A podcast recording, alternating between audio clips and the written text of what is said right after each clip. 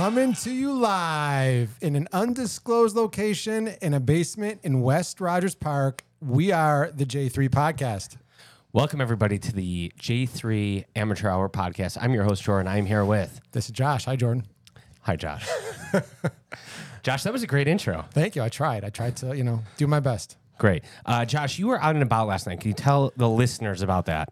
Yeah, we had a podcast simcha last night. One of our great guests, Hal Garfinkel, his son got engaged to another good friend of ours from Chicago. So it was, once you're on this podcast, you're part of the family, and it was great to see him again and saw a lot of good people there last night. Okay, I was not made aware of this event. But I'm happy you went. I went. I saw a lot of people. Hal was mobbed by people, maybe because of his son getting engaged. I think it was more from his appearance on the pod. People were talking about it. I do have to give a shout out to a special listener, Zahava Welder. Who is that, Josh? She's my daughter's friend, and apparently she's a huge fan of the pod. I had no idea, but she was at my house last week for a shiur and wanted to come down specifically to see the equipment and to kind of see where the magic happens, and was very excited to be in the room, and she was there last night, so shout out to our number one fan, Zahava Welder. Nice. Okay. Moving on, though. We have to set the record straight on a couple things. I will apologize to the audience. I messed up. I was corrected. David Hartman correctly pointed out that Livia Soprano actually died before the filming of season 3. I looked it up. So she was in the first 2 seasons of The Sopranos. Can I just say that when you said that initially, I also said it was probably wrong? Well, go back and listen. I don't believe anything you said. Go back and listen. Thanks, Dave. And I also was privileged to receive an email from my dear wife. To remind the listeners, we talked about, I don't know the relevance to the podcast anymore. Kind of forgot about that. But we were talking about famous, great people who were in season 1 of something, like a TV show, and were killed off or didn't come back for season 2. My wife emailed about someone named Roger Jean Page, who played Simon Bassett in a show called Bridgerton on Netflix. She said that he was not seen in season 2. The young lady he married in season 1 had a child and was a main character. It was very obvious he did not make an appearance! ! I don't know what she's talking about, but it's a great email, and I really appreciate it. And I guess in Bridgerton, there was a character that didn't come back for season 2. Was he killed off, or he just didn't come back? I don't know. It's not really clear from the email, but yeah. Okay. And I thought of a couple others. Number one, there was an issue with David Caruso and NYPD Blue. Do you remember that? I do. It's a great call. And he came back in season 2, but they killed him off or something? No, I don't think he came back. I think it was Jimmy Smith started with season 2. I think Caruso was just on for 1 year, I believe. Okay, fine. The other one that I want to mention that I thought that none of us thought of was House of Cards. Do you remember Kate Mara's character? No, incorrect. She was on the second season for one episode. But she was killed. It was the huge surprise. Yes. First episode, yes. Season 2, main character, all of a sudden hit by a train. It's a great call, but it's disqualified. The answer is disqualified because she did come back for season 2. Okay. But fair. That was a huge shock. Huge shock when that happened. I was thinking about that one. Okay. Another one. We had a listener, one of our favorite West Coast / Israel listeners, sent a great email in response to our criticisms of Pacific Time. I think we should go through it. It's worth it. And by the way, it was a little hurtful, some of what he said. Okay. So he said, hey guys, blah, blah, blah. Some issues. He said he agrees that there are some minor downsides with Pacific Time and that you can't watch college football ever, basically, due to Shabbos. But all in all, it's a tremendous win. Okay. He gives examples. Can I interject real quick? Yeah. He now lives in Israel. So Israel is the perfect place to watch college football because it starts at 8 p.m. Saturday night. No, it doesn't. Yes, it does. Some games, West Coast games, most of it is at noon on Saturday. Not in Israel. Oh, you're saying you can watch games Saturday night and you're watching it live. Okay, so he didn't use that as a plus. He must not be a college football fan. Okay, people really don't care about that. I mean, that's why the Pac-10 is. If you were a college football fan, you'd want to move to Israel. Okay, and you kept Shabbos. All right, so he said, as a kid, you can watch hours and hours of playoffs and never have to go to sleep and miss a game. I mean, I don't know what he's talking about. Right? Like everyone does that everywhere. Right. If your team's in the playoffs, you stay up. Right. That's not specific to West Coast. If it's a big playoff game. Okay. So rejection of number one. Number two, regarding newspapers on Shabbos, ask your local Orthodox rabbi. But in theory, if you were to obtain a sports section on Shabbos morning, it would have all the late scores. How do you think a generation of fans learned in 2002 that the Lakers beat the Kings in a controversial Game 6? My response to that is that, yeah, maybe back in the day, I feel like all newspapers have been gutted, and even on the West Coast nowadays, you don't really know the scores. It comes out a couple days later. It's true. I'm a big paper guy, and you know, back at then, 20 years ago, you got all this. You didn't get the West Coast scores, but you got all the other scores. Was the next day. You usually spent Pesach in San Diego, so you're familiar with the newspaper there. I am, but that was, you know, post-internet. My point is that all the scores were always the next day. If the Cubs or whatever had a late game, that wouldn't generally be in the paper, but anything that finished before like 10 or 10:30 was in the paper. Okay, no one reads the paper for scores anymore. It's not useful on Shabbos. Okay, if you live in Israel, number three, if you live in Israel, it's a tremendous win to have been from the West Coast and follow a West Coast team, especially if said team is about to make the playoffs for the 11th straight time. He's talking about the Dodgers. Just as a comparison, the White Sox, since 1903, which is the birth of modern baseball, have made the playoffs in only 11 total seasons. Those are fighting words, Aaron Cass. He knows I'm a White Sox fan. He said, by being 10 hours ahead, I can pretty much watch every home game since they start at 5 a.m. in Israel. Helps if your kids wake up at 5. Okay, we don't live in Israel. We don't care. I don't care about the Dodgers. They're not going to make the World Series. They're not a great team. Aaron has sent great emails. This was not one of the better ones. Pacific Coast time conclusion, Josh? Not a fan. Not a fan. Okay. Moving on. We have a big guest coming to us live. She is a big-time Instagram, TikTok, blogger, influencer, social media personality. Her name is Alyssa Goldwater. We will now pause for station identification while we wait for her arrival. You're listening to the J3 Amateur Hour Podcast.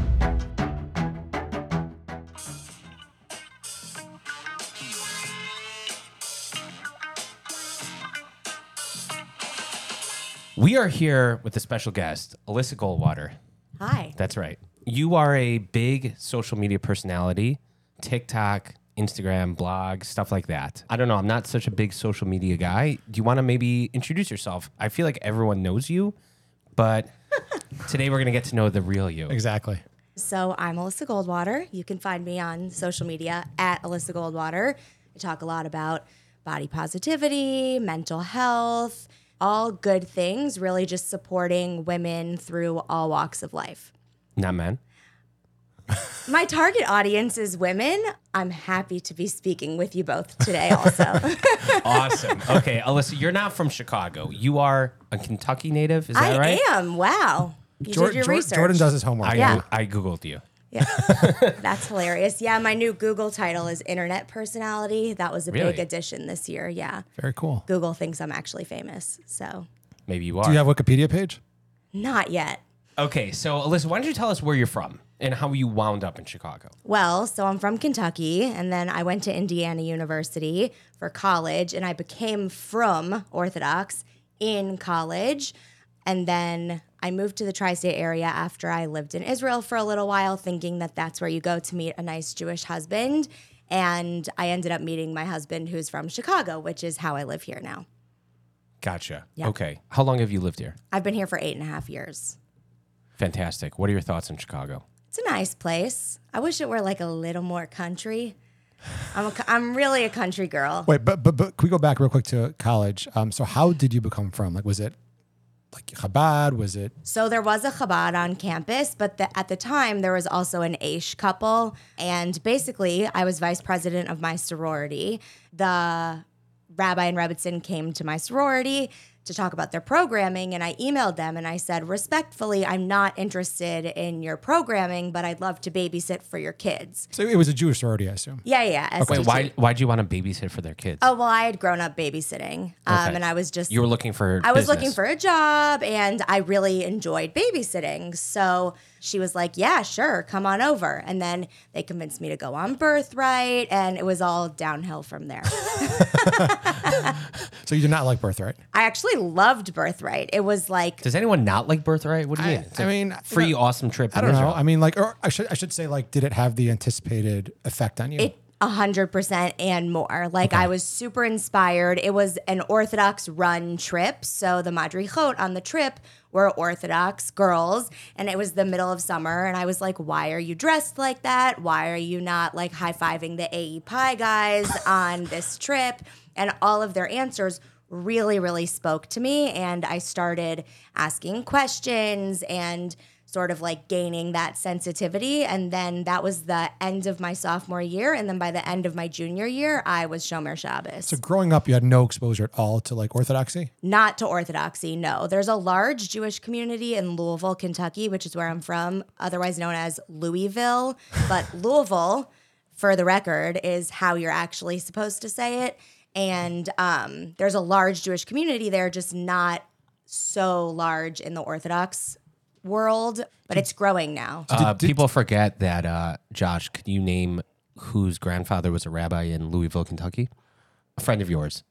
A fellow Jerusalem Gold resident. I'm still blanking. Rabbi Irving P. Glickman. Oh, yes. I didn't know that. So did you have like a Passover Seder growing up? Oh, yeah. So I grew up going to a conservative shul. Okay. I'd call myself more like reformative, sort of like in the mix. I went to overnight Jewish summer camp. You had a bat mitzvah? Yeah. Oh, yeah. Okay. Did you see the Adam Sandler movie about the bat mitzvah? I haven't seen it yet. It's actually pretty good. I haven't seen it yet. I've been a little busy the last few weeks, but... No, I haven't seen it yet, but I've actually heard good things about it. But I laned from the Torah. Okay. I could do, it's coming up, Brachus is my Parsha. Not an easy Parsha. And I did the whole thing. Wow. Did you really? From the Torah? Yes. Wow. With a crystal yod. That's impressive. I did the whole thing, man, and the Haftorah. Did you have siblings growing up? No, I'm an only child. Okay. Pride and joy right there. Okay. And were your parents like initially receptive to you becoming Frum, or were they like hesitant? So my mom passed away when I was 9, and my dad definitely thought I was never a bad kid. I was not a challenge. I did things the right way. So when I sort of started doing this, he was like, okay. He definitely thought it was a phase until I had him meet Adam, my husband, when we were like going to get married. And he comes back to me. He's like, are you sure about this? Right. Once you do that, there's no going back. He's like, are you sure about this? And I'm like, yeah, I really, really like him. And he's like, no, all of this. And I'm like, yes, Dad. And I think that was when he was like, oh, okay. Uh-huh. And he's actually become a lot more spiritual in his own way since I've become Frum. He lanes to fill in every day. He davens. He still lives in Louisville? Yeah, he does. He's just an overall nice guy. He doesn't eat pork anymore. He doesn't eat shellfish. So, you know, we're making waves with Dad. He's very receptive. And how did you meet Adam, your husband? We were set up by a mutual friend. I was living in New Jersey. He was living here. I was at a Shabbos meal. And this girl goes, all of a sudden, you know, she goes, oh, I know who you're going to marry. And you're like, yeah, okay. Because like everyone is like, oh, I have the best idea for you, you know. And it turned out to be a good idea. And we dated long distance for about 6 weeks. And then 10 weeks later, we were married. Wow. So, crazy. And he's a Chicagoan? Yeah. He's from Highland Park, and he's also a Baal Tshuva. Okay, cool. Okay, so then you immediately moved to Chicago when you got married? Yeah, that was like, I didn't really have a preference for where we lived, and he was like, I'm not leaving Chicago, because he became Frum in the West Rogers Park community and is really close to a lot of people here. Mm-hmm. So I was like, okay, great. Midwest is definitely closer to Kentucky than New York, New Jersey anyway, so... I wasn't such a farm girl when we got married. Now I would like to go live on a farm in Wisconsin and bring 10 families with me and just have like a kibbutz there. There is a family here that has chickens. I know that. I've seen them. A couple of families have chickens here. Okay. I want chickens. I want goats. I really want a dairy cow. Instead, you got a dog. We did get a dog. This is recent? She's brand new. She came home on Sunday, and she is my pride and joy. What's her name? Her name is Birdie. Birdie. Yeah. Nice. Named for Charlie Parker? No, just a nice Southern belle named Birdie. Okay. And she is just the best. I could cry. I mean, I cry about her. I love her so much. My wife always wanted a dog, and I am allergic to dogs, so unfortunately we cannot have one. So yeah, I wanted to bring Birdie today. Wait a second, you did have a dog. We tried. I think I told you this. We tried for like 3 days, and I could not breathe with a dog in the house, and it was still a big decision who was going to leave, but I won, thankfully. It was a close call. It was very close. Okay, so then a big part of your life is this social media aspect, right? So did that start right away when you were married, or that kind of came later? What did you do in Chicago when you first moved here? Okay, so when I first moved here, I was actually Micha Greenland's assistant at NCSY. A great man. So he is the international director of NCSY, for anyone who doesn't know, although I'm sure everybody knows. So my husband liked to call me the number two person in Kiruv because I kept his life going for him. And I did that for about 3 years. And then before I moved here, I was working for NCSY, but in Manhattan. And then when I had my daughter, shortly after we got married, I started posting just as a creative outlet. I had postpartum depression, and it was the middle of winter, and I felt very isolated and alone. And then I got pregnant with my son very shortly after I had my daughter. My kids are 12 months apart. Irish twins? Yes. Wow. And what year was this? Just so we can kind of... So I got married in 2015. My daughter was born January 2016, and my son was born January 2017. So you had your hands full. So I had my hands quite full, and like I needed an outlet for it. And I realized that a lot of moms were also struggling, but in silence, because at the time, no one was really speaking out yet about mental health and like the struggles of motherhood. It was like all perfect on social media. And I was like, well, let's show the real story. And people appreciated it. So I just kept posting. People liked it. Eventually, like companies reached out to me. You could call me like a mommy blogger back then. Wait, so this got to go a little slower than that, right? Meaning you start posting, let's say you've got like your friends and your network of family, let's say, you know, a couple hundred people, for example. How is it that you go from posting, people liking it, and then companies reaching out? I mean, there's got to be some type of jump. So I mean, for companies to reach out to give you free stuff, you don't have to have that many followers. Like you don't even need 10,000 followers. And I would say probably around like the 6,000 follower mark, I was like, oh, maybe this could be, you know, a side hustle or something. And then I think I left NCSY when I had about 22,000 followers, which was 3 years after having my daughter. Did you have any like training in this, or like in terms of like marketing or knowing how to use social media, or was just natural? No, I'm just good at it. Okay. No, I mean, clearly you are. Also, Josh, this was also kind of like, let's say, 7 years ago. It was the beginning of this type of thing. Yeah. Organic, everyone was learning. Personality. I mean, Instagram was still a thing then, though, right? Yeah, it was the beginning of it, and it was much easier to break into then than it is now. And, you know, obviously TikTok was not a thing back then. Now you can go to college and you can major in social media management. I didn't even know that. That's how old I am. I learned as I went. I learned from other creators who had, you know, started doing it before me. I connected with other like mommy bloggers who were posting. So from the beginning, your sort of mission or your theme was positivity. And like basically, like you said, let's tell the real story, right? Let's not kind of create this persona of a perfect life, but let's show people how life really works. So like not even so much positivity, because there is such thing as toxic positivity. It was really just like supporting people through the good times and also the good times, and recognizing that like it's okay to have a hard time with your kids. It's okay to get annoyed with your kids. It's okay to be sad. You know, you're allowed to have your struggles, and you can't keep them inside. Like, it's okay to talk about them. You shouldn't feel bad sharing that you're struggling. And I think one of the most important things when someone is struggling is this idea of common humanity, where if you can find at least one other person who's going through the same thing that you're going through, it automatically lightens your burden and your load, and it makes things more bearable for you. And I've gotten that response.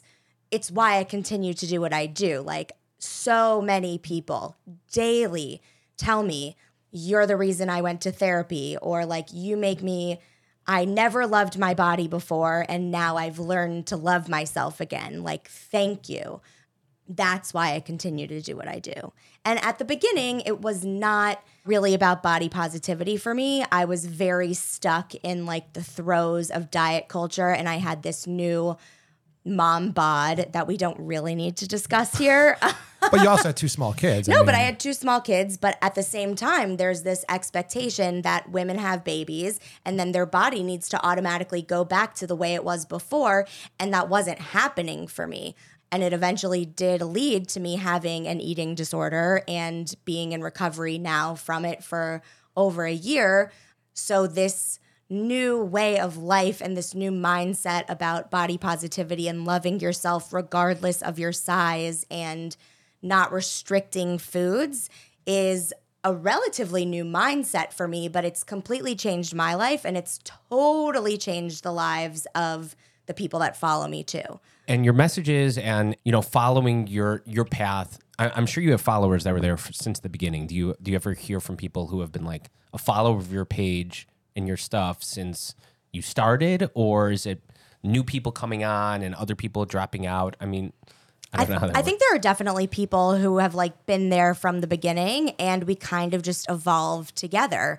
There are women who definitely like used to be stuck in the I hate my body and skinny is the only way to be. And now together we've sort of learned to lead happier lives because our weight is the least interesting thing about us. So, and I want to get back to that in a second, but how did it go from you posting about, like you said, sort of like showing people that let's talk about life the way it really is.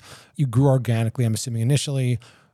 Obviously, you've gotten, you know, from that time, you've grown and grown and grown. So, like, was that a conscious decision? Was it something that just happened? Did you kind of start this in order to become, you know, what you've become in terms of your following base and your ability to do this, you know, to make a living doing this? Or did it just sort of like, as you were starting, you realized like, hey, I'm good at this. People like what I'm saying. This should be my thing.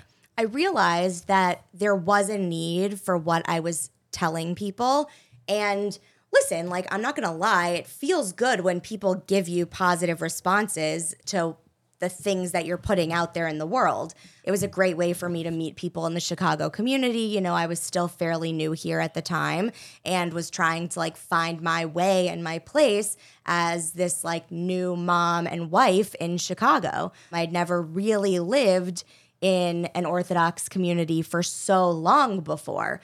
It sort of got to a point where I loved what I was doing and I had so much fun doing it, and I couldn't do my job at NCSY full-time anymore and give the energy I wanted to for this. And it came to a point where the partnerships started coming in and I felt comfortable taking, you know, obviously it's a leap to go work for yourself, but I said, you know, if I can put all of my time into this, I can really make it something. So that was sort of a big turning point for me. Until then, it had just been, you could call it a hobby or a side hustle. But you enjoyed it, obviously. I loved it. And, you know, I have ADHD and I was diagnosed as an adult after I left NCSY, like only 2.5 years ago. And I never really wanted a job. I just never had that like pull to do something. And after being diagnosed with ADHD, it made total sense why I can't sit at a desk all day, why like getting things done can be so hard for me. And with my job now, you know, I have free reign of my schedule. Obviously, I have to like make myself concentrate, and medication helps with that, which no shame in the medication game. Do what you need to do. See, I've lost my train of thought. No. So Jordan, so obviously part of the leap in, you know, leaving your work and focusing on your own career in this realm is the monetization of the job. So how did that aspect start? You said earlier on that you started to get some free stuff, which I'm curious what it was. And then at what point were you like, there's real money in this? So the first thing I got for free was a poop spray. Like this an air freshener. Okay. For like diapers and stuff like that. Mm-hmm. Smelled disgusting. But you know, hey, someone's giving me free stuff. Of course I'm gonna post it, you know. Okay. And then there are I networked with other moms who were doing similar things that I was doing, and there are platforms online. They're not used as much anymore, but where brands can put in what kind of influencer they need, and then you can apply to like their campaigns. So I started doing that, and I was charging like $200, but like that's a lot of money, you know, for someone who's not making any money at all. And this is not even my job. So I started really small, getting small campaigns for random things. Then it turned into like Pampers and Target. And I was like, hey, I'm really doing this, you know? And it sort of grew from there. I know it's not like, there's not like one moment where it all just changed or I sort of started doing something different. I just kept doing what I was doing and people liked what I was saying and it kept growing. Right. So what's the price at now? Let's say the J3 podcast wanted to advertise, be like a regular advertiser. I guess the first question is like, and what's it at in terms of that? And second is, are you selective in terms of who you're willing to partner with? So before, like at the beginning, it was like, you want to work with me and give me money? I will post whatever you want me to post. And I learned the hard way. I posted something. I'll tell you a story. I posted an ad for Clorox Sentiva. It's like a cleaning solution for like the floor. So Clorox got in touch with you? Yeah. Wow. Through one of these platforms. And I was like, yeah, Clorox, sure. But I had never smelled the product before. And I'm like, yeah, it's going to smell like cleaning supplies. Well, Sentiva, the point is that it doesn't smell like cleaning supply. It smells like a pina colada. And it made me so nauseous. But like, I still had to post it. And that was actually a moment I will never forget. I felt bad posting it, but I couldn't go back on it. So now I'm very selective with what I post. And my audience knows that. And not every influencer is like me, but my brand runs on integrity and authenticity. And if I don't have trust with my audience, I have no business. So I will only post something that I love, have used. If it's new to me, I've tried it and I like it. And I know my audience will resonate with it also. So I'm very selective now. As for prices, you can email my manager. You can email my manager. I mean, we're right here. You don't want to negotiate? You can email my manager and she's happy to discuss deliverables with you. So thank God I've grown big enough where I have a manager who's helping me manage like details of my partnerships. People still come to me and then I direct them to her and she's able to like negotiate the rates for me. I would love to work with you all. Yeah, maybe we'll have to do that. Josh will pay for it. Yeah. You used to frequently collaborate with a personality from Buffalo Grove. I believe her name was Andrea Doesn't Give a Duck. I think you went on a morning TV show with her, but it's been some time. Anything behind the scenes there? What happened with that? We did go on a morning show together. You really do your research. He's known for that. And our relationship just sort of fizzled out. I gotcha. I wish her all the best. Nothing more to the story? Not for the podcast. Right. Jordan's trying to get some beef there. That's Lashon Hara. Okay. I wanted to talk about authenticity, and maybe this is like more of a philosophical question, or just to get your thoughts on this. You know, in my mind, your brand is very much on, you know, showing the real life behind the scenes. It's not kind of like no toxic positivity. This is the real stuff. I have trouble wrapping my head around that, just because I think that anytime you've got a camera on you and you're curating something to put there for an audience, maybe not through any fault of yours, but anyone who's doing that, there's an inherent lack of authenticity. Even if you had a camera on you all day long, let's say, for example, like The Real World or The Bachelor, subconsciously, you know, you're being photographed or filmed. How does a person remain authentic without acting for the camera? Okay. Is that possible even? So I think for some people it is and for some people it isn't. For me, I do struggle with mental health. I have anxiety. I've been known to have like bouts of depression before. And I don't have the energy to be anything other than what I am. Like, and that is just speaking me personally. Like, I take breaks from Instagram when I don't have the energy to be there. And you know, it's my job. I can't just go AWOL, you know? So I have to come on and I have to say, listen, like, I can't get out of bed. I'm really struggling. So like, thank you for bearing with me while I get through this time. There's always a light at the end of the tunnel. And I know that. You just never know how long like the wave of hardness is going to be. I came on after Pesach. I had created so much content about Pesach for TikTok. It was insane, and I was ready to have this like nice Seder with my kids. You know, my daughter was reading now, so she was going to be able to like properly read at the Seder. It was so unbelievably difficult for me. I came on after Pesach.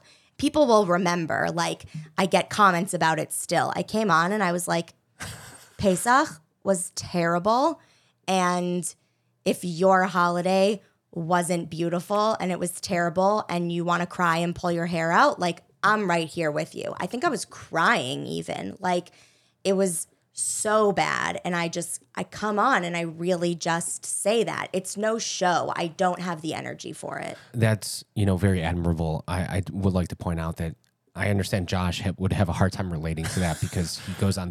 He goes on the fanciest. I was going to say, why were you? You could go on a program and get paid for it. So I could, but my husband does not want to go away for Passover. He says he's worked in too many kitchens to trust the kashers on Pesach programs. So let me ask you a question, because you know we're talking about authenticity, and I do have to say I don't have Instagram, but I did look at your reels, right? Yeah, stories, and I was like transfixed. I got to tell you, because too many times you. And I'm also a big proponent of mental health. When I'm not recording podcasts, I'm very involved in an organization called Upward in Chicago. It is something I'm passionate about, something that speaks to me, something I think everyone should be prioritizing. So I did just, first of all, thank you, because what you create, your stories are great. I mean, I think that they're real. I think that they are authentic. And I think that unlike a lot of different types of influencers, you're not trying to kind of create perfection. And even those that, we'll have like a little mess in the corner saying, oh, look at how my mess. You appear to be very real, right? And I think that that's what translates, and that's what gets people interested and wants to follow you, right? Because you're someone they can really relate to. So I feel like, do you feel like a sense of responsibility to, especially the kids that may be looking at your stuff, that may be undergoing mental health struggles of their own, whether it's anxiety, whether they're being bullied? I know typically we speak more to the moms, but I'm just wondering in terms of the youth, which is really a big part of the revolution that we're seeing with mental health and some of the illnesses that were created over COVID, things like that. But do you feel like because of your platform, you have a responsibility to try and not that you're a therapist, but someone that's, that has the... Josh, this is a really long question, Josh. Yeah, cut this, Aaron, but I mean... No. First of all, don't cut the question. Keep it in. We want to be authentic. Yeah. But my point is like, do you feel like a burden that people that are watching you and following you, it's sort of their responsibility. Like you are going to be in these people's minds, and you may inspire them, and you may just be the difference between whether or not they're able to function the next day. So, I mean, it's just that type of. And the question there, do you feel the responsibility? Okay. Sorry, I'm sorry. No, I get it. I get the question. First of all, I just want to clarify that I do have a lot of followers who are not necessarily moms. So I would say that my demographic is women in general, ages 25 to 44 are my biggest demographic. I do have a lot of older ladies that love me, and I've done market research there, but I'll answer your question. I feel a huge sense of responsibility because I know kids as young as 8th grade are on social media and looking at my stuff. And I know that because they tell my daughter that she's famous when they see her at school or at camp. And I'm like, can you please stop telling my daughter she's famous? The girl's got a big enough ego to begin with. She's 7.5. But first of all, it's not my business, whose kids are on social media and whose kids are not. It's not my business whether, let's leave my opinion of, whether they should be on social media out of it. But the fact is that they are. I always say everyone's on social media, whether we like it or not. And when Mashiach comes, I won't have a job anymore. I will garden on my farm, bring korbanos to the Beis HaMikdash, and, I'm totally fine not having a job anymore when Mashiach comes. But for now, people are on social media, and we need to meet them where they are, and it can be used for good or bad. So let's do good. I know that kids are watching me, and I think about every single thing that I post, not only for you know, those girls in high school who are watching me, but also like for my own kids, I want this stuff is going to be on social media forever, and I want them to be proud of me. And like, I would never want to put something out there that's not going to be appropriate for their own consumption as well, even though my plan for my kids and social media, I hope that they don't have social media in 8th grade, but that's a different story for when we get there. I'm curious a lot. Excuse me, Josh. You had you had your 10-minute question. I was going to thank you for answering my ridiculous question because it was in my head. It made a lot of more sense. Did I answer it? You did. Thank you. Josh appreciates it. Okay, Alyssa, you talked a little bit about some of your own mental health struggles, and you know, besides for the responsibility and the burden that Josh talked about at length, there's obviously what I think could be more overwhelming is just dealing with fame. You know, a lot of people crack under that pressure. You're obviously filming your authentic life and all that stuff, but then let's say when you go out to Jewel or you go to Target or you go to Shoal and you're seeing a lot of people, it's like you have this conscious awareness that they have kind of followed your every movement the past week or know what's going on in your life. How does that affect you? So in a couple of different ways. Sometimes it's nice because if I'm having a hard time, people already know and I don't need to explain it to them. I don't assume that everybody follows me. Like, that's a weird thing to do. But sometimes I would, like, start saying something and they're like, I know. And I'm like, okay, great. We can skip the niceties, you know? Yeah. I really like it when people come over to me and say hi and introduce themselves. And I get it a lot. It means I'm doing a good job at what I'm doing, and it makes me feel really good. These are people you don't know. Yeah. Or even people that I do know telling me about like specific things that I've talked about that have resonated with them. Like the emails I get like from people in the community and at large. I know that I'm making a difference and what I'm doing is important. You know, yes, I share Amazon links, and yes, I share things about fashion, but like, let's talk about plus size fashion for a second. You guys are men, so maybe you don't resonate so much with this. However, as a woman, your clothes can make or break how you feel and your shopping experience as well, especially if you're feeling insecure about your body. And when you can find something that feels good on you, it can totally change your day, your simcha, how you're feeling about yourself. So like on the surface level, it might seem like I'm sharing clothing, but really I'm sharing and creating confidence within women and themselves. Yeah. That's great. There's never any point where you're like, I really just want some anonymity or privacy at this time. Do you ever get that feeling where like, I kind of don't want people to know about the trip that I'm going on, or let's say you took up Mark. She doesn't have to share what she just wants people to know. So you do have that. Like, you're not sharing everything. So for privacy and safety also, like I will not share where we are exactly until we're not there anymore. Unless it's a work trip. Like I went to the Bahamas this year with Grand Hyatt Bahamar, and like that was about sharing where I am at that time. In the moment, right. So I shared that. But when we go to Michigan for the week at the end of the summer, like that's our family vacation. I tell people we're in New Buffalo, but like I'm not going to share, you know, like coordinates. The tour of the house, or like, we're at New Buffalo Beach right now, come find me. Right. You know, if someone sees me and they know me, like that's great. And I really do enjoy it, but I'm not always posting. It's usually I post after we leave. Are your husband and kids part of your stories generally? That's a great question. So Adam does not like social media and for himself, and he's supportive of my job, but he chooses not to be on, and I respect and support that as his wife. My kids were definitely more involved when they were younger, and over the last few years, I've started to see the dangers of little kids being on social media, so I've really pulled back about what I share of them, and it's very concentrated when I share something about them and in a very specific way. So like I cannot share them if they're wearing a school sweatshirt or a camp sweatshirt, you know, my daughter in a bathing suit, even though it's a SNEAS bathing suit. I just very, very careful about what I share. If I go live, I don't let them come on. I rarely say their names or their information anymore.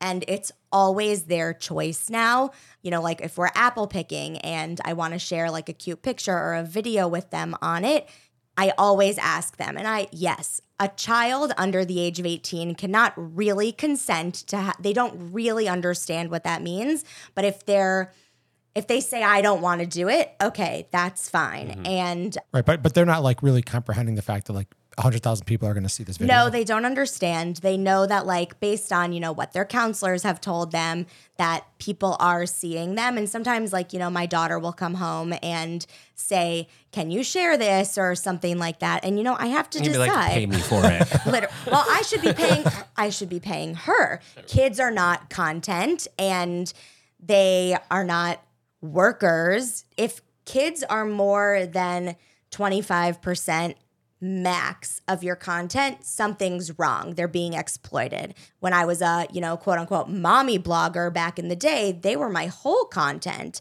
But thank God the platform has, you know, evolved and I've created a community that is, yes, I have kids and yes, things happen with my kids, but it's so much more than that, that I don't need them anymore and I don't want them to be. I was thinking maybe, you know, doing this podcast, we've grown our own, maybe more of a cult following, but we've got some numbers, you know, we see the metrics as well.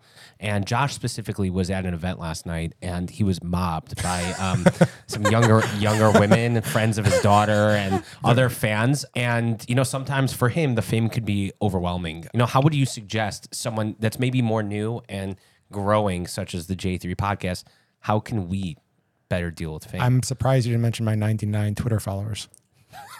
Wow. 99. If I knew my password to Twitter, I would get you to 100. That would be amazing. Thank you. I literally can't log in. Okay, I guess that was more of a facetious question. Don't bother answering. I have a question, though. Yes. Unless you wanted to answer that one. Well, I'll say, like, I'm an extroverted introvert. So, like, obviously I'm so good at being around people. But, like, I thrive when I'm by myself. Like, when I was in New York last week, I literally traveled everywhere. Muncie, Borough Park, Flatbush, Lakewood, Passaic, Tina, everywhere. It was a lot. By the way, I know that because I had your schedule. It was oh my gosh. I sent him a screenshot of my entire Curvy Girl tour schedule of where I was going to like try on plus size clothing. I meant to send it to my friend. And a week later, I texted him and it was like, oh my gosh. I was like, okay.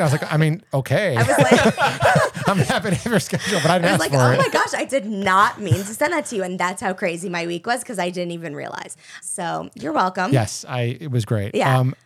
Were you done? No. Okay. So basically, like, it's very overwhelming for me to be around all those people all the time. And I take the car rides because, you know, there's a lot of traffic over there. I take the car rides as my time to, like, rejuvenate myself and, like, recharge my battery. Like, there's nothing I love more than sitting on my couch, not talking to anyone, watching Netflix at night. Like, that's my recharge time. I've had a hard time finding things to watch on Netflix. What have you been watching lately? Well, I'm not sure if my interests are the same as yours. By the way, I just watched a great series on Netflix. I haven't found one in a long time. Called? Dear Child was very good. It's a Swedish show, 6 episodes, excellent. Subtitles? Okay. I'm going to look into it. Okay. It's like a slow burn thriller. You have to like that kind of show. It was awesome. I get a little scared. It's a little scary. I've been known to like scream at the computer. So what are you like when you're in the car? Are you like listening to music? Are you... So actually, I listen to Crime Junkie podcast. It's somehow... much less scary when you're not watching it on TV, although I am a Law & Order SVU girl too. But I listen to Crime Junkie podcasts. I actually had to drive home from New Jersey at the beginning of the summer when all those United flights got canceled, and I listened to Crime Junkie for 15 hours. How many J3 episodes did you listen to? Well, I'm new to the J3. Let me ask you a different question. It was now, Crime Junkie only. Is it true crime or is it? It's true. True crime. Okay. I'm a true crime guy. Not Crime Junkie, but there's a couple other ones I listen to. It's an excellent podcast. I'll check it out. My question was, and this will be a lot more succinct, I promise. With popularity, I'm assuming comes negativity from people call them trolls or people that like to stir up controversy and get you going. How do you deal with people that, whether it's a private message or they try to, you know, again, I don't know if it's jealousy or whatever it is, but clearly you must have experienced hate type of responses. Is that something that you will respond to? Would you just ignore it? Do you fight back? What's your general approach to that? So there are 100 different answers to this question. First off, when it's anti-Semitic, which I do get because I'm not just Jews and Orthodox Jews follow me, which is great because I have more business. But when it's anti-Semitic, I do not engage. It's not worth it. You're not going to change their mind, and it's either an immediate block or just ignore. And now on TikTok, I've got like a cult of people who will jump in and like take care of it for me, which is amazing about TikTok. It's like my favorite thing there. They really rally behind you. It's like a positive thing about. Jordan, we gotta get a TikTok page for the pod. It's a good thing.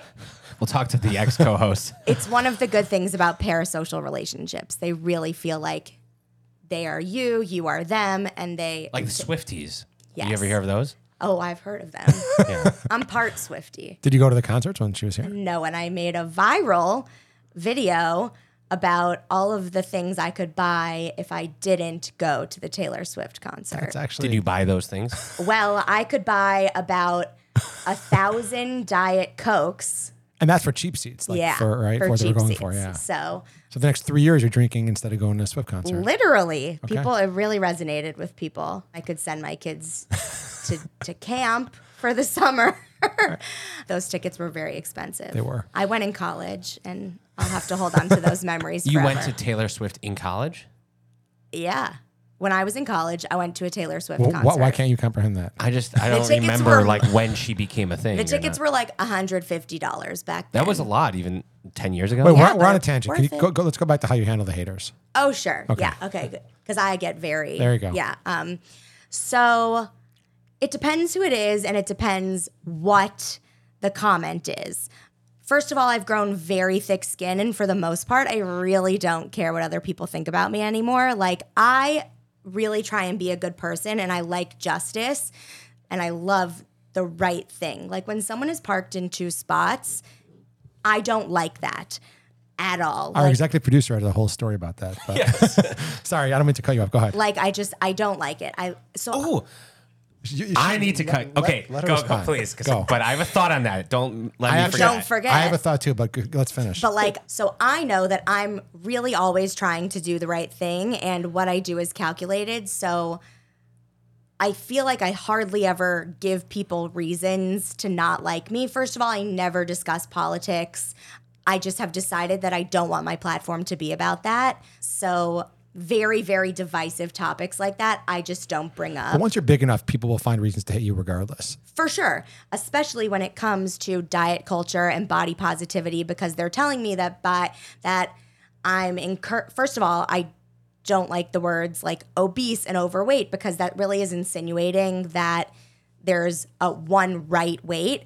But like, people will say, well, you're encouraging people to die earlier, or like, how could you even say things like that? You know, just a lot of comments. And first of all, they're a little triggering for me, because I am in eating disorder recovery, and I've worked so hard to internalize these messages. But like, you can't change everybody's mind, and that is something that you have to know. Like, I'm here to share my ideas. My platform is not an AIM group, you know, like, it's not a debate, you know. This is me, and people don't understand this about social media. Sure, people are allowed to have their opinions, but like, I'm not inviting you in for a discussion group. Mm-hmm. I am open to hearing your opinions, but if you want to argue with me all day, like, I don't have to deal with that. Like, that's not my job. You're here to consume content. I want to have conversations with you, but not if you're not going to be respectful about it. So a lot of times I will respond. I pride myself on like very poignant, eloquent clapbacks. Like, I just shut people up. Like, you have nothing to say, because I say it in a very kind and respectful way, but like, you've got nothing to argue with. It's like my favorite thing to do. And these are public responses. Yeah. So, I mean, occasionally I'll send people a message if they DM me, but they've really got nothing to say if they continue to engage with me, and like, it's clear that they're not interested in hearing another viewpoint, which is so often the case when someone comes in and criticizes you. That's why it's like, do I engage? Do I not engage? Occasionally I will respond, like one time, and then I will say publicly when they come back to me arguing more, I say I'm going to bow out of this conversation now for my mental health and to, you know, withhold my sanity. And I wish you all the best. If you want to have another discussion, like, please come back. But So you take the high road in the end. Always.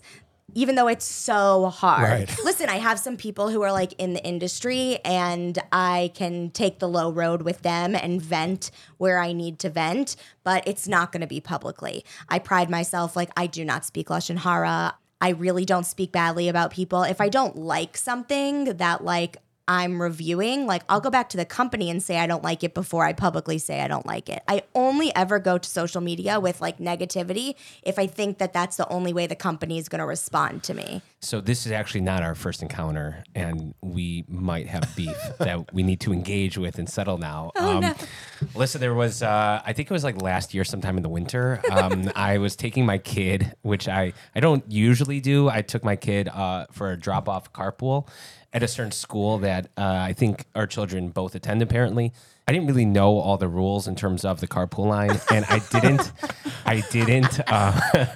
Did you go the wrong way? No, but I didn't cut everyone off. Probably I didn't pull up all the way. You know, I'm talking about in the line when you get there for drop off. Did I give a little toot toot? Did I beep? Yeah, there was some activity that was coming from you, and I didn't know who you were, and I'm like, what? Like, I didn't know. First of all, I didn't know what I did wrong, so I'm like, what is with this person? And then, you know, the head of the early childhood politely told me that I have to pull up all the way. And I was like, what was that about? And someone's like, oh, that's Alyssa Goldwater of social media fame.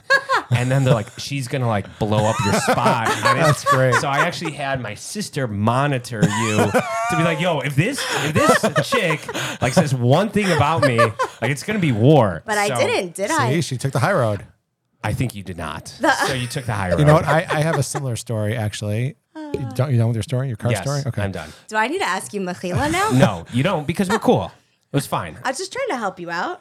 I guess so. By the way, well done. In your own way. In your own authentic way. Wouldn't it have been better if I got out of my car and was like, yo, buddy. Slash my tires. Jordan knew exactly what he was doing, trust me. It's funny because when we were, you know, texting back and forth about you coming on the pod, I was texting you and you didn't respond, then you did respond, and then while we were kind of in a text conversation, you posted something. I have it up here. I have it up. So just to give context, because Josh has trouble asking questions. That's true. So basically, Josh was reaching out to you to become a guest on our show, and during that time, Josh's spouse was like, "Oh my God, she's let me tell the stories." I get a text from my wife saying, "What did you say to Alyssa Goldwater?" I'm like, nothing. I asked her to come, and she goes, "No, you did something. Like she's posting about you." I'm like, "What are you talking about?" Because I guess at the time you were saying something about like the read what I think it was something where I know exactly what you're talking about. Like this 30-year-old men that think they could just do. Yeah, and I was so nice. Oh, that was clearly not you. There's more to the situation that I won't get into here. But I'm also really done with Jewish 30-something. And I was expletive men who still think they're frat bros, who think they're the expletive. Think again. And when you can't even speak respectfully to a woman who owns her own business, you're not the something. And Josh is sending me this, freaking out. So I'm like, what did I do wrong? I'm like rereading my message. I'm like, okay, there was nothing I said there that was like inappropriate. And first of all, I'm older than 30, but and my wife is like, no, you did something. Like, what? Let me read your text. I'm like, I didn't do anything. And I found that it was not me. It was not you. Oh my gosh. What was that about, though? Well, that would be Lashon Hara. There you go. I had an interesting encounter with a business owner in Miami who we had done something with together previously, and he expected that I would give him everything for free, as if this was not like my business. Like giving free posting about his stuff for free. Beyond the scope of our agreement, and he one line really got me. He was like, "You think we would give you this blank for free?" And I'm like, "What do you mean for free? I did the scope of our it was a barter. So there was no monetary exchange. I rarely do barters now, but I really wanted to do it. It was an experience." He said, like, "You think I would give you this blank for free?" And I was like, for free, like I gave you a lot of exposure. That was the scope of the agreement. Now what you're asking for is beyond the scope of our agreement. I don't like it. It's a thing. Like people don't understand influencers to like it's just now becoming really understood what we do, and it's very frustrating to be undermined. Like, the content I'm creating for you is nothing. Like, this is my parnasa. I am a very active participant in the financial health of my family. Like, this is my business, you know? I don't like to be disrespected. Do you think it's a little, like, overboard, though, attributing his behavior to men in general? I mean, I feel... No, or is it? Do you find it more common with men than women, listen, or is that, you know? Like, I need to do my job. We're all friends now. I have to defend the patriarchy. Here. No problem. Okay. Well. Listen, I think maybe it could be that I was a little bit triggered. You know, I went to college and I had. You know, the Sammy's guys, the ZBT. Yeah. Like, some bad experiences with the frat bros. And it's just like, I don't like people who aren't respectful of other people. I just don't like it. That's fair. Here's my question. I actually watched on Netflix recently. I was on a plane. I needed something. And I watched this documentary about Jake Paul, who started as I think actually, what was that thing before Instagram and TikTok? Not Tumblr. It was Vines. He was a Vine star, then became a huge TikTok star, him and his brother. They were, you know, millions and millions and millions of followers, a huge personality. Got into some trouble, said some things. There were some activities that whatever made him a villain and kind of took away that earning power. And he, as a result, you know, it was like the, you know, I don't know. I don't want to say it was cancel culture or not, but he ran into trouble and ended up pivoting as a result and has become kind of a very successful boxer and has been making money doing that. Obviously, social media is very fragile these days in terms of what you may or may not say or doing the right thing. You could be caught on a hot mic saying so, or maybe something that you say today, and that could get, you know, don't worry. That could. I'm just saying, if that parking situation gets me canceled, then I'm coming for you. So I'm going to need a job. You could go viral. We have an opening. Let's say if you went viral for the wrong reason, that's got to be on your mind. If you say a certain thing that, you know, all of a sudden the followers dwindle, the partnerships, that opportunity is not there. Have you thought about your next move? Should this kind of cease to continue? Listen, I really try not to think about that because I could never go back to working for someone else in an office. Like, I'm not made for that. Obviously, it's important to have your own audience that you own. Like, we don't own social media, obviously. Like, Instagram or TikTok could literally go away overnight, and that would be horrible. You own your email list. You own your website. So it's important to try and monetize in other ways. Like, I do speaking engagements. Listen, if people didn't want to hear from me anymore, that would be terrible. And I don't know what I would do. I'm trained to be an elementary school teacher, and I can tell you that I don't want to do that. I like volunteering at school, but I'm happy to leave after an hour and a half, you know? Give cat. You got it. Yep. That's where I'm just learned about that. I'm just coming from Give Get right now. I was in the library this morning. I'll work ya. But is that something that's on your mind? Like, I better not slip up and say the wrong thing? Listen, that's one of the reasons why I don't talk about politics, because it is like the most divisive topic in the entire world. What are your thoughts on the recent debates? Yeah. Nice try. I mean, no matter what you say, people are going to be angry. Nice try. Right. You can't win, right, and it's not worth it. And I don't like fighting with people. You know, I am a definite perfectionist, and I'm trying to work on my perfectionism and realize that it is okay if some people don't like me. And even if something I say is right, but it makes somebody else upset, like, that's okay too. Well, I feel if people don't like you, that could even help the followers, right? Because people hate. There's controversy, right, people come. You know, I spoke about something maybe like a month and a half ago about brands who claim to be size inclusive but are not actually plus size friendly, meaning like they have it to check a box, but like they stick us in the back of the store and their sizes are super skewed and like they don't have any models that are plus size. So like, what's the point? Because it's so hard for us to shop. And it was overwhelmingly positive, most of it. And then there were a couple of businesses that were very triggered by it. I don't start stuff to get attention. It just, people are such yentas that they can't help themselves.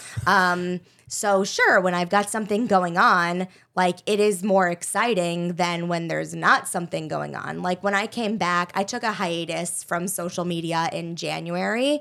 I had like a little bit of a health situation. Thank God everything is fine. And also I realized that I was just getting mad at people all the time for their comments, mostly like Jews claiming to be like holier than thou, and like, how Frum of you is that to like call out another Frum Jew on social media and say like, you don't keep kosher because you drink Diet Coke from Chick-fil-A. Like, first of all, you're publicly embarrassing me. They would post that publicly? Oh, yeah. Uh-huh. Like, I'll tell you a story. So literally I got, I was getting my nails done by a man because there were no other options and I didn't want to wait. I didn't have time to wait. And I made a TikTok saying that like, theoretically it is okay to have a man do your nails because that's his, you know, profession, whatever. This guy named Chaim came into the comments on my TikTok and was like saying, you know, it's not the same as a doctor. I was not saying that it was the same as a doctor. Basically like saying that it was so wrong. And I said, you know, Chaim, like, Shomer Einayim, why are you watching me on social media? And like, why are you speaking Lashon Hara? Why are you publicly embarrassing me? Why are you not giving me Dan L'chaf Schus? Like, I just showed you like 4 Averas over there and I'm not even doing anything wrong. So I was really just... Again, with the clapbacks, I really like them. You know, Jordan's Hebrew name is Chaim, but that's true. Was it you? Gosh, I hope it wasn't. I'm kidding. But I was just getting really upset with Jews, and I didn't want to be upset. So I took a whole break in January, and the point of that whole story was when I came back, my engagement was through the roof. Because of that. Yes. People were like, what happened? They wanted to know where I was and like what was going on. And my engagement actually has been consistently higher. Obviously, it's dropped from like the comeback, but I came back in a very, you know, strategic way where I just was gonna be like a glass wall and like see what people were saying and be able to respond and engage with it, but it was just going to roll off me like water at the end of the day. You got to keep the people wanting more. So what's next? How do you, are there aspirations to blow up in even a bigger way? You know, like maybe I saw recently one of our favorite tour personalities out there is doing a big Shabbaton with huge sponsorships and all that. Josh will both be attending as, as correspondents for the J3 podcast in Connecticut, November. Anything like that, like a retreat or a group, you know, kind of bringing your people together or some type of big brand production, anything big out there? Or should we just continue following and, you know, watching kind of daily life go? I mean, definitely continue following. I obviously like numbers at the end of the day are vain and it's just vanity because as long as you've got the engagement and you're making money, then like, you don't really need the numbers. So obviously, but you watch them though. Yeah, of course. Like I've got goals as far as that. But as far as real life stuff, I'm actually right now working with an organization called Amudim, similar but different to Upward. And we're doing the Miami Marathon in January. And I opened it up where people can join my team and essentially come and have a retreat with me in Miami. I'm planning special things for my team. So we've got a few people signed up already, and I'm hoping to get more. At the end of the day, I would really love to lead body positive women trips to location, like to kosher locations, like to the Bahamas, things like that, and just to do more speaking engagements. I could really talk about anything, but, you know, my like pressure points are, you know, mental health, body positivity, Type 1 diabetes support. My son is a diabetic. And now I guess I could talk about dogs now too. Right, there you go. But preferably in, you know, warm climate places. During the winter. During the winter. Nice. Oh, I want to ask, last question. Are you aware of competition out there in terms of other social media people, whether it's, let's say, locally in Chicago? Like, do you see people on your tail and kind of think like, you know, get sharp elbows, like this person's up and coming, either competitively, or do you see kind of people that you want to take under your wing and help out? Listen, I think it's... Top three. I think it's in our nature. Top three what? Top three up-and-comers, competitors. Let her answer the question. I think it's hard to... I think everyone would just like to be like, yeah, I stay in my own lane, no problem. Listen, when I see other people growing and it feels hard for me to grow, it's hard to not feel anything, but it's like having a colleague. Like you talk to other influencers that you're very close to and we sort of keep each other in check and remind ourselves that like all we need to be doing is focusing on ourselves and continue what we're doing. So I'm always happy to have people. Happy to help people. I don't even really have time. I used to consult and like mentor people a little bit as like part of my business, but I really just, I don't have time anymore. It's the dog. I gotcha. But you're happy for our success, right? Oh, very happy. I don't see you guys as competition. Not because you're not because you're not going to be great. I just think I think it's different demographics. Yeah, like you're not doing plus size fashion. We can. Yeah. We're open to it. We're definitely open to it. Send us free stuff. I'll send you my contacts. Okay, awesome. Yeah. Hopefully this will get you at some crossover with some and some same of our for followers. You guys. We love it. Yeah. Absolutely.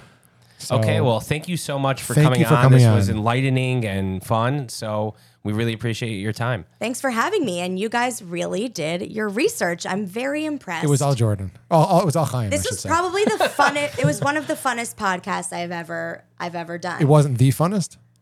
Oh, I don't like to. You should. On that note.